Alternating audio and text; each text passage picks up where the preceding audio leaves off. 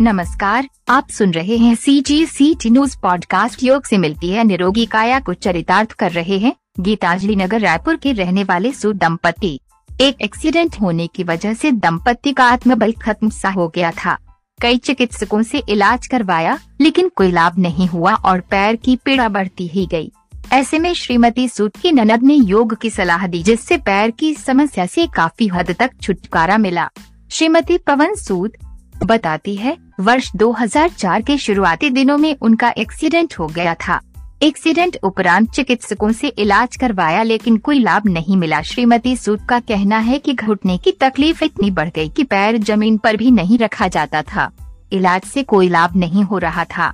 ऐसे में उनकी ननद ने योग करने की सलाह दी तो मैंने टीवी पर प्रसारित होने वाले योग कार्यक्रम देखकर योग करना शुरू किया। फिर हरिद्वार जाकर 2004 में योग गुरुवार रामदेव बाबा के आश्रम में रहकर हम दोनों ने योग सीखा। अब हम निशुल्क लोगों को योग सिखा रहे हैं। वह कहती है, निरोगी रहने के लिए कम से कम लोगों को आधा से एक घंटा योग करना चाहिए, जहाँ चाहे वहाँ रहासु दंपति का कहना है। राज्य के लगभग एक हज़ार ऐसी अधिक गाँवों और लगभग ज़िले के सभी स्कूलों, शासकीय कार्यालयों और कई प्राइवेट सेक्टर में जाकर लोगों को योग सिखाया है। वर्तमान में हमारे द्वारा सिखाए गए योग को अब हमारे सहयोगी लोग भी सिखा रहे हैं। योग ने न सिर्फ़ हमको ही निरोगी काया दी है, बल्कि हमारे साथ नियमित रूप से योग कर रहे लोगों को भी लाभ मिला है। कोविड काल में भी नहीं रुका कारवासु दंपति बताते हैं, जब कोविड उन्नीस का संक्रमण काल शुरू हुआ तब भी हम लोगों ने मास्क और शारीरिक दूरी के साथ योग किया। नियमित योग करने से मन स्थिति भी सही रही और शारीरिक स्थिति भी सही रही।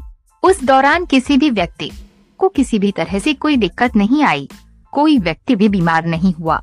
नियमित उपयुक्त जीवन जीवनचर्या और संयम जीवन जीने से शरीर ऊर्जावान रहा और रोग से लड़ने की क्षमता विकसित हुई।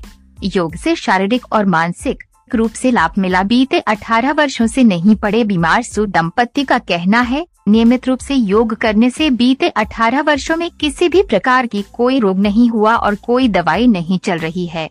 रक्तचाप, बीपी मधुमेह, शुगर और थायराइड जैसी कोई भी समस्या नहीं है। कई लोगों को मिला लाभ, सु दंपति बताते हैं। छोटी मोटी बीमारियाँ, कमज़ोरी, थकान, मानसिक तनाव योग से आसानी से दूर किया जा सकता है।